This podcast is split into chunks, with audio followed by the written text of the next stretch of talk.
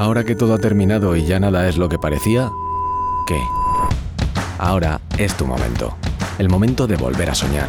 El momento de salir y recuperar la libertad. De elegir, de escoger el camino y soñar el futuro. Bienvenido al momento que estabas esperando. Universidad Europea Miguel de Cervantes. Que nada te pare.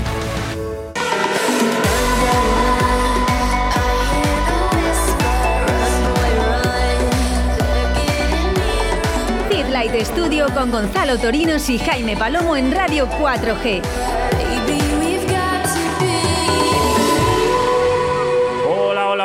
Hola. Bienvenidos a Feed Life Studio, un viernes más en nuestra casa, Radio 4G Valladolid, 87.6 de la FM. Muy buenos días, Gonzalo Torinos. Buenos días, Jaime, ¿qué tal? Pues muy bien, aquí estamos un viernes soleadito. Yo soy Jaime Palomo. En los aparatos técnicos, nuestro querido Óscar Arratia. Y por ahí, siempre en la sombra, David, David. Pérez Izquierdo. Ya sabéis dónde estamos, en Fit Life Studio, todos los viernes de 2 a 2 y media, como decía en Radio 4G. También nos tenéis en Instagram en directo. Ya sabéis que luego colgamos cositas por ahí. Así que nada, como cada viernes, ¿estamos preparados? A por ello. Vámonos. Ahora que todo ha terminado y ya nada es lo que parecía, ¿qué? Ahora es tu momento. El momento de volver a soñar. El momento de salir y recuperar la libertad. De elegir, de escoger el camino y soñar el futuro. Bienvenido al momento que estabas esperando. Universidad Europea Miguel de Cervantes. Que nada te pare.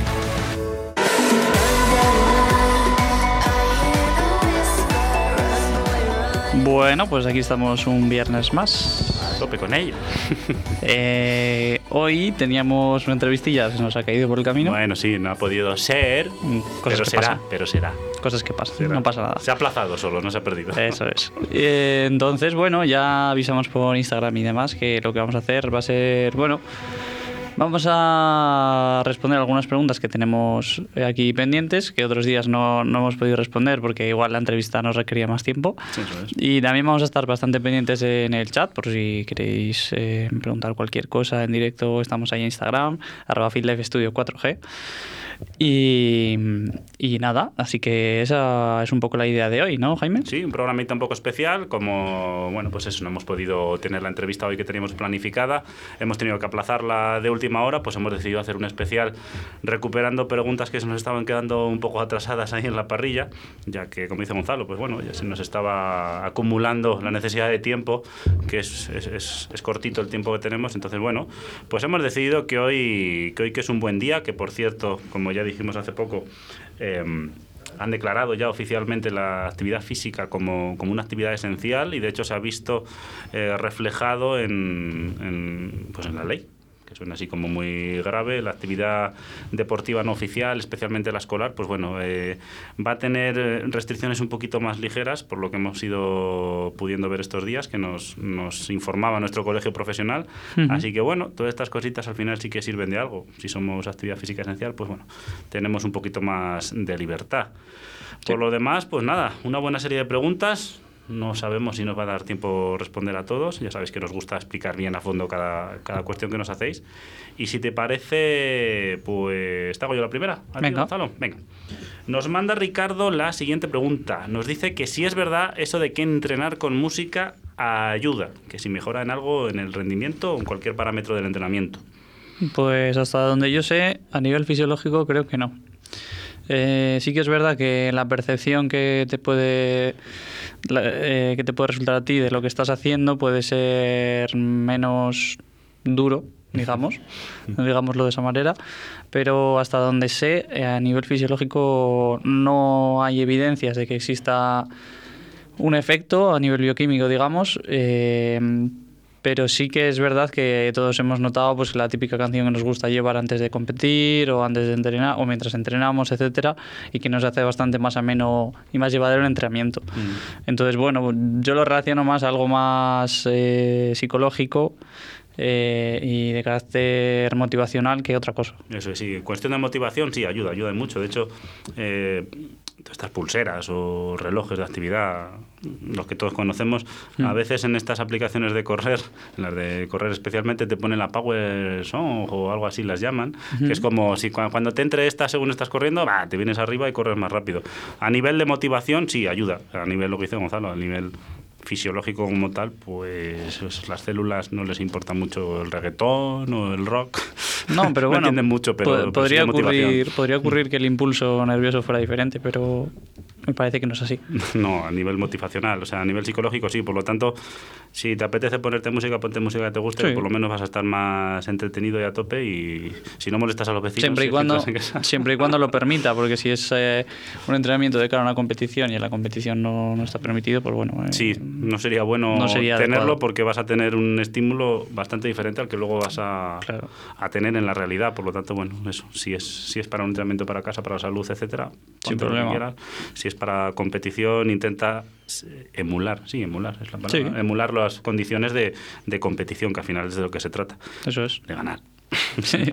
Te hago la segunda pregunta yo. Venga. Porque sé que has estado, has tenido ahí esta semana una formación muy interesante al respecto y yo cojo y me callo. Saray nos dice, ya lo hemos hablado anteriormente, pero nos pregunta, ¿afecta el ciclo menstrual al entrenamiento?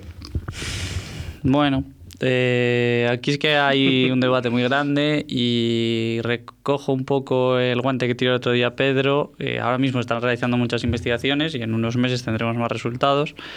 Eh, pero bueno, el otro día estuve viendo, como dice Jaime, una, un webinar de Blanca Romero, que es la, preparadora física de, de la selección española de fútbol femenino. Y para que os hagáis una idea de si es importante o no, eh, todo el entrenamiento que ella tenía planificado para sus jugadoras estaba basado en el ciclo menstrual. Entonces, eh, aquí hay que, decir que no, a todas las eh, personas ni a todas las chicas les afecta igual. Hay algunas que pasan por ello y ni se enteran y otras que obviamente lo sufren bastante más. Y a nivel fisiológico, eh, bueno, habría que, habría que diferenciar dos etapas la folicular y la lútea. En la folicular hay un aumento de los estrógenos, eh, tienen un carácter anabólico, lo cual favorece la recuperación, el, trabajo de fuerza, etcétera, de manera muy resumida. Y en la fase lútea hay un aumento de la progesterona, lo cual tiene un carácter catabólico y dificulta un poco más estos procesos de los que acabo de, que acabo de mencionar. Entonces sería un poco eso el resumen. Eh, por un lado, no a todas eh, las chicas les afecta igual, hay que tener en cuenta eso, es lo que decimos siempre, individualización. Y por otro lado, saber aprovechar estas semanas y distribuir la carga en estas, en estas semanas, sabiendo lo que ocurre en las dos primeras semanas y lo que ocurre en la tercera semana. Eh, teniendo todo esto en cuenta, pues que si afecta o no, pues bueno, yo creo que sí que afecta, porque ahí están los datos a nivel fisiológico y, hay que saber trabajar con ello y ya está, no, no pasa nada. Como, como más veces hemos dicho, no sé con quién lo hablamos ya. Lidia. Eh, con Lidia, correcto. Mm. Eh, es algo que hay que educar también al, al, deportista o a la persona que está entrenando en que es algo totalmente normal, es algo biológico y hay que tratarlo como tal. Sí, hay que normalizar estos, estos asuntos, hay que tener especial una planificación especial o un, simplemente, bueno, son parámetros especiales. Esto es como siempre. Hay que normalizar. Claro, al final es, es, lo de siempre, depende de lo fino que quieras hilar. Claro. Si necesitas hilar muy fino porque eres un deportista que compite, que, que tu trabajo es competir y demás, pues sí, hay que tenerlo en cuenta. Mm. Eh, si eres una persona que entrena un poco más suave y tal, pero lo sufre, pues también hay que tenerlo en cuenta. Mm. Y si es una persona que por, eh, por suerte no lo sufre y tampoco te va la vida en competir ni en ganar, mm bueno, igual lo podemos pasar más por alto y centrarnos en, otros aspectos del entrenamiento. Sí, eso Si es un entrenamiento para la salud, un poco más, pues esto, mantenimiento, lo que hablamos, hábitos de vida saludable, bueno, tampoco hace falta eso. No hay que volvernos locos. No hay que volvernos locos con, como, con muchas tantas cosas. Es, hay que hacer, hacer, hacer las cosas y ya está. Lo que dice Gonzalo, si, si hablamos de élite y de profesionalidad, bueno, estamos hablando de otra cosa porque viene a ser el trabajo de cada uno y oye, con lo que te ganas tu, lo que te ganas tu sustento, pero para la salud nada, pues intentar mantener los entrenamientos. sí, pero sobre todo también eh, que, eh, mantener hábitos higiénicos. Mm. Quiero decir, decir con esto que si hay dos meses en los que no tenemos ciclo menstrual, no pasarlo por alto. Porque una cosa es que vale, que no lo vamos a, no vamos a focalizar muchísimo el entrenamiento en esto, y otra cosa es eh, pasar por alto aspectos de, la salud de, la mujer. Mm. Entonces, bueno, pero sobre todo, eso, si hay una buena comunicación y una buena educación eh, en este ámbito, me parece que nos podemos ahorrar muchos problemas futuros eh, durante el entrenamiento. Sí, eso es. Y bueno, ante, con una revisión, siempre lo decimos, una revisión médica correcta también. Siempre con un, oye, si podemos contar con ese informe médico, lo mejor. Ante cualquier duda de este tipo, eh, pues oye, cada, cada profesional en su terreno. Eso es. Bueno, vamos a la siguiente pregunta, te la hago yo, Jaime. Venga. Eh, nos pregunta Irene, bueno, nos dice, me resulta imposible sacar una hora al día para entrenar. ¿Cómo puedo hacer para hacer un buen entrenamiento teniendo en cuenta que dispongo de muy poco tiempo y me cuesta mucho ponerme a ello? Bien, aquí... A ver, es, es Deja- que- deja- deja dale, hacer una dale, cosa dale, antes de dale, nada. tira, tira. Revisa las horas que usas el móvil. El, el informe ese semanal que te dice informe semanal. No, de y el diario. Y el di- bueno, Y el eso, diario. Pero el semanal es que ya es como otra, que está en la media. Y si es la media, significa que algún día de esos ha sido mucho más. Claro. Seguramente. Claro. Eso por un lado, Eso y por tienes un lado. toda la razón, toda la razón. Si realmente es imposible eh, sacar tiempo por temas de trabajo, yo que sé, familia, cada uno sus circunstancias, hay una frase que de verdad que me encanta de, de- de Sergio Peinado, que es muy conocido en este mundillo, especialmente en Instagram, tiene un par de, segui- un par de seguidores más que nosotros, creo, nosotros 160, pues él tendrá 160 mil millones, pero vamos, que tampoco pasa nada. Eh, te vamos a pillar pronto, Sergio Peinado. Ten cuidado. Pues él siempre dice una frase que es mejor hecho que perfecto. Sí. Eh, que tampoco hay que tomárselo a la tremenda, que hay gente que la ataca mucho con el... "Oh, eh". Bueno, a ver, a ver, vamos a, tomar la- la- eh, vamos a relativizar lo que significa. Que no puedes hacer una hora a 20 minutos. Que no puedes todos los días, pues a dos. Que no... seguro, como dice Gonzalo, 20 minutos, media hora, un par de veces, tres a la semana... Hombre, es Yo ya te he probable- dicho, yo te he es dicho antes que ahora tengo poco tiempo y me, me estoy levantando a las 8 Claro, como, como, claro, es como que al final es- mandado y hago 25 minutos, Es media eso. hora. Todos los días va sumando, va sumando. Y bueno, pues por lo menos llegas a las recomendaciones que nos comentaba el otro día Pedro. Claro, al final es eso, es intentar hacer algo. Tampoco, si realmente por tiempo estamos mal o por estrés, oye, que nos agobia todo esto, pues vamos a intentar hacer lo que podamos, que según las épocas cambian, normalmente la vida de una persona, los ciclos cambian y donde ahora no tienes Sí. mucho tiempo, seguramente en el futuro tengas un poquito más, luego puede que vuelvas a tener menos, pero bueno, Ujú. mantén, el, mantén el hábito, saca un ratillo, 20 minutos, mm, 15. Sí. eh, media hora, contrata a Gonzalo o a mí, que ya lo hacemos. Y en esos, y- va- vamos a concretar más. Y en esos 20 minutos, media hora, ¿qué, qué puede hacer Irene? Yo lo que suelo hacer en entrenamientos de este tipo, que de poco, poco tiempo, especialmente los online, que como ya hablábamos en su día, se han puesto más que de moda, que simplemente es un recurso muy utilizado por, por la situación ahora. eh, en función, claro, voy a generalizar, como siempre decimos, esto no es lo suyo, pero en función del estado de forma de la persona y de su hábito y de su experiencia en el entrenamiento, yo meto hits, yo meto alta, inten- al- alta intensidad.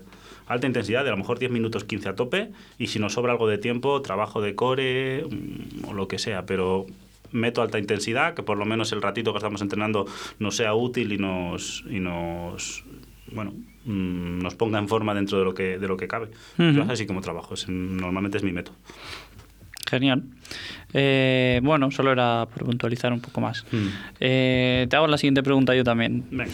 Nos dice Carlos que sobre la suplementación de proteínas y su toma a lo largo del día, que cómo es mejor distribuirla. Bueno, esto te dejo a ti, que Vale, te, sí. gusta más este rollo. Sí, me gusta más esto y bueno, sí que hemos tenido aquí a, lo dijo Guilla y tal, lo hemos eh, hablado alguna vez, incluso no sé si alguna pregunta también, pero bueno, como decíamos, pues son preguntas que han quedado, que, que se van quedando y que nos acabamos últimamente por, por el tiempo de entrevista. A ver, eh, ¿cómo es mejor distribuirla? Ah, Es que hay mucha, es una pregunta tan corta que da para mucho, pero bueno, vamos a intentar resumir. Lo importante en el consumo, en la ingesta de proteínas diarias, sea con suplementación o no, no tiene por qué ser suplementación, solo que en determinadas necesidades pues es útil porque es fácil. Echas los polvitos, te echas el agua, te lo bebes y es más fácil que comerte 200 gramos de pollo, de carne, de lo que sea, ¿vale? Eh, lo más importante en la ingesta de proteínas es su cantidad diaria. Pero lo más importante, como que supera el 80 o el 90% de importancia.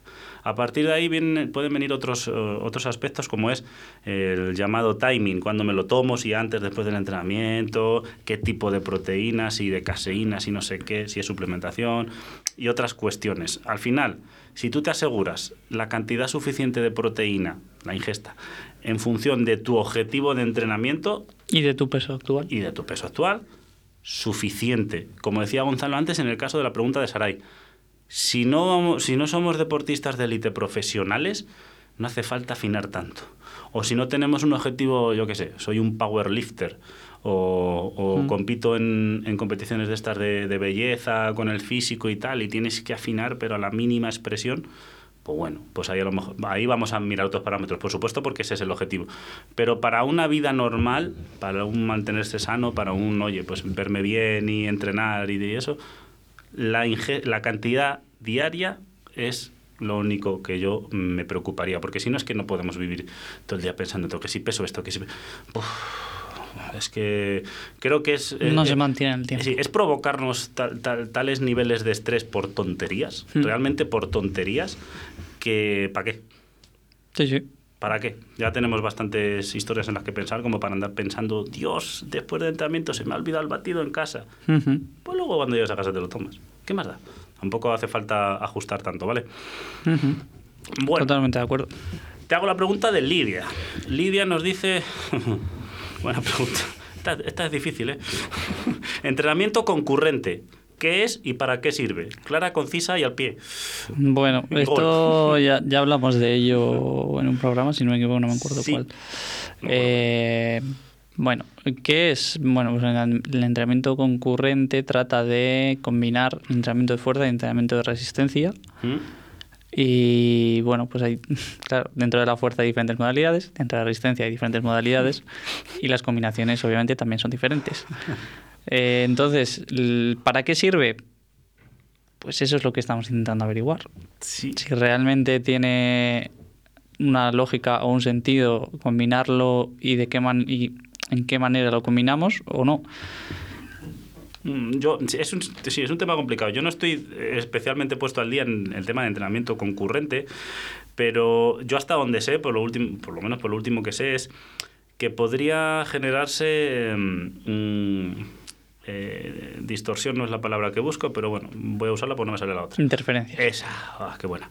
Interferencias, por ejemplo, eh, para con el entrenamiento de fuerza. Es decir, que al mezclar esas dos modalidades, resistencia y fuerza, eh, no te permita no llegar. permita llegar a los niveles de fuerza que tú podrías llegar a, a- a hacer. Entonces, claro, si te estás quedando corto en un aspecto o no, también esto liga un poco con lo del entrenamiento funcional, empieza a haber ahí una amalgama de, de términos y de, y de- y de cuestiones que al final es muy difícil que los estudios saquen conclusiones muy muy definitivas porque las metodologías además pues, Claro, es pues que los, proto- que- los protocolos son tan diferentes que es muy difícil compararlos unos y otros y ponerles una balanza y ver cuál pesa más, porque no están realizados de la misma manera. Claro, yo aquí, que mm, como hiciste tú hace una semana o dos, que, que, que no valga demasiado de ejemplo, pero más que tirar por la ciencia, voy a tirar por la práctica.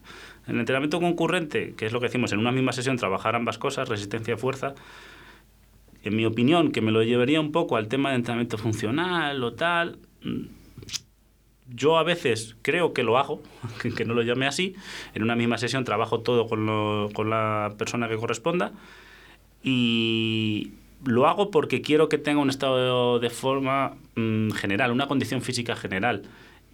Y me resulta bastante útil, pero hablamos eso, de un estado, una condición física general, nunca mantenido en el tiempo durante Sí, mucho bueno, tiempo, al una en persona, mi caso. una persona que quizás pueda estar entre- empezando a entrenar. ¿no? Eso es, eso es. Una persona que está empezando a entrenar, le mezclas un poco todo, va encontrándose en forma, primer mes, segundo mes, tercer mes, pero cuando yo, por lo menos en mi caso, cuando veo que empieza ya a coger una experiencia, una, un estado de forma ya majo, ya sí que empiezo a separar. Le meto el entrenamiento de fuerza y luego a lo mejor le mando, aunque no sea conmigo, le mando que haga cuestiones más de, de trabajo aeróbico o lo que sea. Yo es un poco... Mm, A mí me gusta, a mí me gusta más empezar con un trabajo de acondicionamiento eh, más enfocado a la fuerza la fuerza. para que haya una adaptación anatómica y luego de ahí ya Pasar a... pasar a, a quizás pues, pues igual le meto un día específico de resistencia o alguna sesión Mm. eh, más concurrente. Pero bueno, oye, Mm. esto, eso, esto Claro, es... al final son, claro. Lo bonito de esto es que tú tienes tu punto de vista, yo tengo el mío. Y los dos tenemos razón. Y los dos tenemos razón. Porque es que depende de la persona a la que estés Eso entrenando, es. seguramente. A una persona le serviría una cosa y a otra otra. Y de hecho, y, vamos a reconocer una cosa. Fíjate qué raro lo que voy a decir. Nos equivocamos. Sí, claro. A veces nos equivocamos. Viene Muchas alguien veces. que quieres hacer una cosa, piensas que es lo mejor, pues resulta que A no. a ti Bueno, nunca se te ha lesionado nadie, a mí sí. Va, cada semana. Pues sí que es normal. Luego me, es verdad que me echan las culpas. No. pero, sí pero bueno, oye, que hacer ejercicio también tiene sus riesgos, pero el del sofá es mayor. Por, Sí. lo, por lo que, por lo que dicen, te puedes morir más fácil. Eso es. Si te tiras el día en el sofá. Entonces, Eso es, bueno, eso es. Yo prefiero que es de un tirón, mal llamado tirón, a que, a que te dé un patatús ahí en el sofá viendo la tele. Pues sí, Así que que sí. bueno. A ver, nos dice Antonio, eh, tengo hernia en L5S1. Esa expresión de L5S1 se oye, vamos, cada día. ¿Puedo entrenar? ¿Qué puedo hacer y qué debo evitar? Ah, ¡Pum! Bueno. ¿Puedo contestar yo hoy? Sí, sí. Sí, yo, yo- es que yo- yo iba, hace- mira, yo iba a usar el comodín de la llamada y iba a decir nada, pues público. eh, primero tendríamos que ir al médico, etcétera. Mira, el otro día, hace dos días, estuve con un fisio eh, muy bueno de aquí de Valladolid, tomando un café y tal, y charlando. Eh, además, un chico al que, le, al que le mando gente mía cuando está un poco tocada. Él es especialista en espalda y le mando precisamente a un chico con hernia eh, y con problemas de espalda. ¿Sabes lo que me dijo? Que dije, bueno, vale, pues te voy a empezar a hacer caso. Me dijo, métele caña hasta que le revientes. Básica- te lo Bueno. juro, ¿eh? fue tal cual. Digo, "Va, pues ya estaría. Eh, en general, me dijo eh, este chico, este es el caso, pero en general, que tener una hernia no significa que tengas ningún impedimento para hacer ejercicio, ni ninguna les- eh, bueno, lesión sí, pero patología ni problema eh, de espalda. ¿Qué es lo que ocurre? Que ese dolor, el miedo al dolor, ese miedo al dolor. Eh, entonces él lo que me comentaba es eh, que hay que trabajar los patrones de movimiento, especialmente pesos muertos, etcétera, bien trabajados, una técnica perfecta y que hay que trabajarlo ahí y con intensidad además. Él me decía, mete carga, mete kilos, que trabajen. Le dolerá, tendrá que venir a verme más días, le tendré que dar el masaje, descargar lo que corresponda, pero un programa de ocho semanas, caña, caña, caña, fuerza, que esa espalda no tiene problema. Lo único que tiene que hacer es trabajar, ponerse fuerte y tener clara, la- o sea, tener muy buena técnica. Ya está. Entonces, bueno, es, mm, me sorprendió un poco porque yo, en mi opinión, sí que hay que trabajar, solo que, claro, con cierto cuidado, pero este no, me hablaba de intensidad alta y métele cera y ya está. Claro, hablo sin saber mucho, Antonio, y igual puede que tú tengas algún tipo más de, de patología y habría que ver, pero en general, como por lo menos esta es mi opinión personal, creo que la peor solución o el peor tratamiento es no hacer nada si me preguntas si puedes entrenar, te digo que sí, y que qué puedes hacer y qué debes evitar, sí que hay cuestiones que debes evitar, a lo mejor como entrenamiento con cargas con, con la columna flexionada. Eso sería lo que yo evitaría. Trabajo de crunch, etcétera, Po- pero vamos. Poco tengo que decir. si puedes entrenar, sí, entrena. Ya sabes, aquí tienes que llamar. Solo te- me estoy apuntando aquí que tenemos que traer un fisio, porque tenemos, bueno, hablamos con Fisio Big Kids, pero más enfoca a los niños. Hmm, Estaría bien un, Pues un día. igual viene mi amigo aquí a, a charlar con nosotros. Bueno, traemos a tu amigo, traemos a Rubén y hacemos a cuatro bandas. Bueno, hacemos aquí una batalla y que charlen ellos. Eh, bueno, nos pregunta Mario que se siente estancado en los últimos tiempos y que cree que progresa muy poco. Que cómo rompe con ese estancamiento. Bueno, ya lo comentamos un día. Mm, Cambiando los estímulos de entrenamiento. Ya está. Perfecto, contestado. Los parámetros, los estímulos. El, El estímulo, el estímulo al final es el conjunto El de la conjunto, intensidad, claro, el volumen, es que etcétera. Entonces, cambia, estás estancado, cambia los kilos. Eh, Cambia, estás estancado, cambia, la, volumen, frecuencia, cambia la distribución, cambia los medios. los que- ejercicios, hasta dónde lo hagas. Muchas a veces, opciones. eh, en serio, a veces hasta dónde lo haces. Mucha gente me... ¿La hora del día te refieres o no? No, no, el lugar, el lugar. El lugar. Eh, me refiero porque con esto del confinamiento hace ya prácticamente un año, mucha gente me decía, es que estoy harto de entrenar en casa. Lógico. O sea, Lógico, pues vete a la calle, vete al gimnasio, vete, si se puede, vete a donde puedas y a lo mejor esos, esos cambios eh, rompen con ese estancamiento. Es que pff, estancamiento cambia. Ya está, o sea, la propia palabra, la propia palabra lo dice Mari. María, ¿es el deporte de élite salud? no. Y ya estaría. y hasta aquí el resumen. Exacto, no. No, también, mucho porque, menos. no, porque Es un trabajo. Van al límite y muchas veces lo sobrepasan. Pero porque tienen que hacerlo. Claro, es su trabajo. Mm, Tienen que hacerlo, es su trabajo. eh, que mm, bajar 10 décimas de una marca su- eh, significa tener dos patrocinadores nuevos y con lo que ellos conlleva económicamente.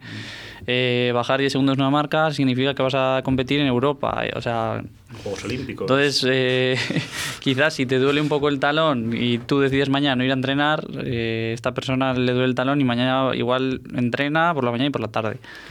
O Eso es. Pero es que es así. Eh, es la vida del deportista. No le, no le queda otra. Su de su rendimiento depende su sustento, digamos. Eso es. Su realidad es que, como nos dijo, como nos dijo aquel día Jesús Rueda y, y Mario Dana, es su trabajo, para ellos es su trabajo. su trabajo. Entonces, eh, la competición en el entrenamiento no es como para, puede ser para muchos de los que nos oís, que es, oye, hábitos de vida saludable, tal, hay que cuidarse. No, no, esta gente es su trabajo. Sí, sí. Y tienen que estar a tope y tienen que ser mejor que el que tiene al lado, porque de eso va el deporte, de competencia, de competición. Entonces, perfecto. La respuesta primera, te la compro. No.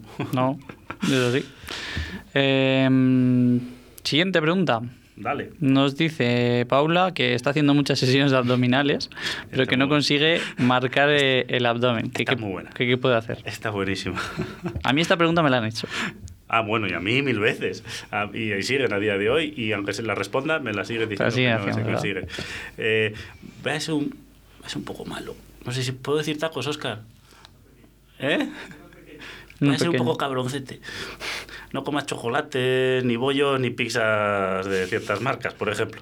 Igual eso, que por mucho que te mates a hacer abdominales, como no reduzcas tu porcentaje graso, Si es que, aparte que hay otra cosa que ya lo hemos dicho, que es eh, no se puede quemar grasa localizada. Por lo tanto, igual un día eh, estás un mes haciendo sentadillas y dices, anda, pero si el abdomen también me ha bajado. anda. Pero porque no porque cojas el ejercicio específico de abdomen vas a Vas perder grasa en el ahí. abdomen. Claro. La- el porcentaje de grasa baja a nivel de eh, el organismo, no de zonas localizadas por ejercicios. Ojalá fuese tan fácil como Sí, que le entienda ese. claro. Pierde grasa localizada en Sí, tan sí. solo dos semanas. De hecho, está bastante Es demostrado que, que no es así. Sí, y bastante. Pero es que es eso, además. Primero lo que dice Gonzalo, haciendo ejercicio en otras partes puede que marques otras, pero, pero que es que lo de marcar, eso, No de, lo eso de definir es composición corporal, porcentaje graso. Si tienes un 35% de porcentaje de grasa, no vas a marcar por muchas No, maneras que hagas. Si pero bueno, para, para 15, un 20, igual eso, sí. claro, para eso siempre pueden acudir a Marta, A pueden Marta acudir a, Guille también, Guille también. que seguro que con eso les va a ayudar. A nutricionistas, que son los que se dedican a Claro. esto y saben muchísimo, son los que os pueden decir. Eso es. Última pregunta, que ya, fíjate, se nos va el tiempo aquí contestando. Esta, Sí, sí. esta a mí me gusta. Esta es de las que yo me puedo tirar un día entero hablando ahí, pegando el, el palique. Pues te lo hago yo y contestas. Venga, ¿Qué opinas del yoga, Jaime? pues que está muy bien. Como el pilates, como el balance, como el body no sé qué, y el aqua no sé cuántos.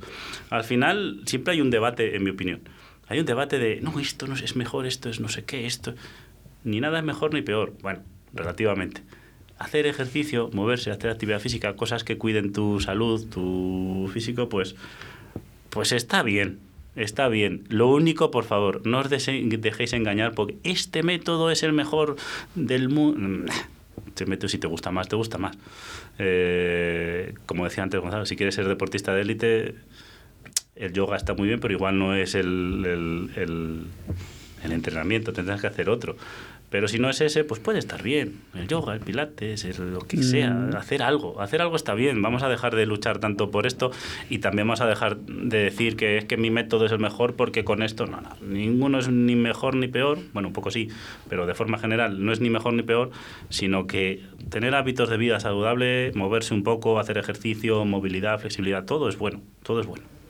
Sí, yo, a ver, yo no tengo experiencia, no he ido nunca ni a yoga ni a pilates. Pero mm, al final es como todo, si al final la gente está haciendo esta- este tipo de actividades es porque le reporta lo que sea, Eso es. lo que sea. Eh, a nivel mental están más tranquilos, se sienten mejor consigo mismos, etcétera. Entonces, adelante. Adelante. Adelante. Es que no, no, no hay ningún problema con eso. O sea, todo lo que sea eh, favorable para ti, perfecto. Eso es. Mira, nos manda el propio Oscar, que está ahí en la ESA. Nada, muy rápido. Y la, la semana siguiente te lo contestamos. Eh, ¿Endocrino o nutricionista? Nos dice Oscar. Nutricionista, lo tengo claro. Pues, pues ya, pues ya estaría. Pues ya estaría, Pues ya estaría. Bueno, pues con este mm, tajante comentario de, de Jaime. Hemos venido tajantes hoy. Sí, no, a- sí, sí. Bueno, hay veces que hay que ser claros para que la gente también Estoy de acuerdo. eh, le quede claro también. Sí, eso es. Y con esto, pues ya hemos actualizado todas las preguntas que os debíamos y se nos ha acabado el tiempo por hoy. Ya. Así que nada, despedirnos de vosotros, eh, recordad nuestras redes, eh, arroba fitlifestudio 4G, el correo al revés, ya sabéis, lifestudio4g arroba gmail.com, todos los viernes de 2 a 2 y media, en nuestros podcasts, ya seáis de Android o de iOS, no hacéis excusa, y poco más. Esto está hecho, una semana más. Pues hasta aquí hemos llegado. un abrazo eh, para todos.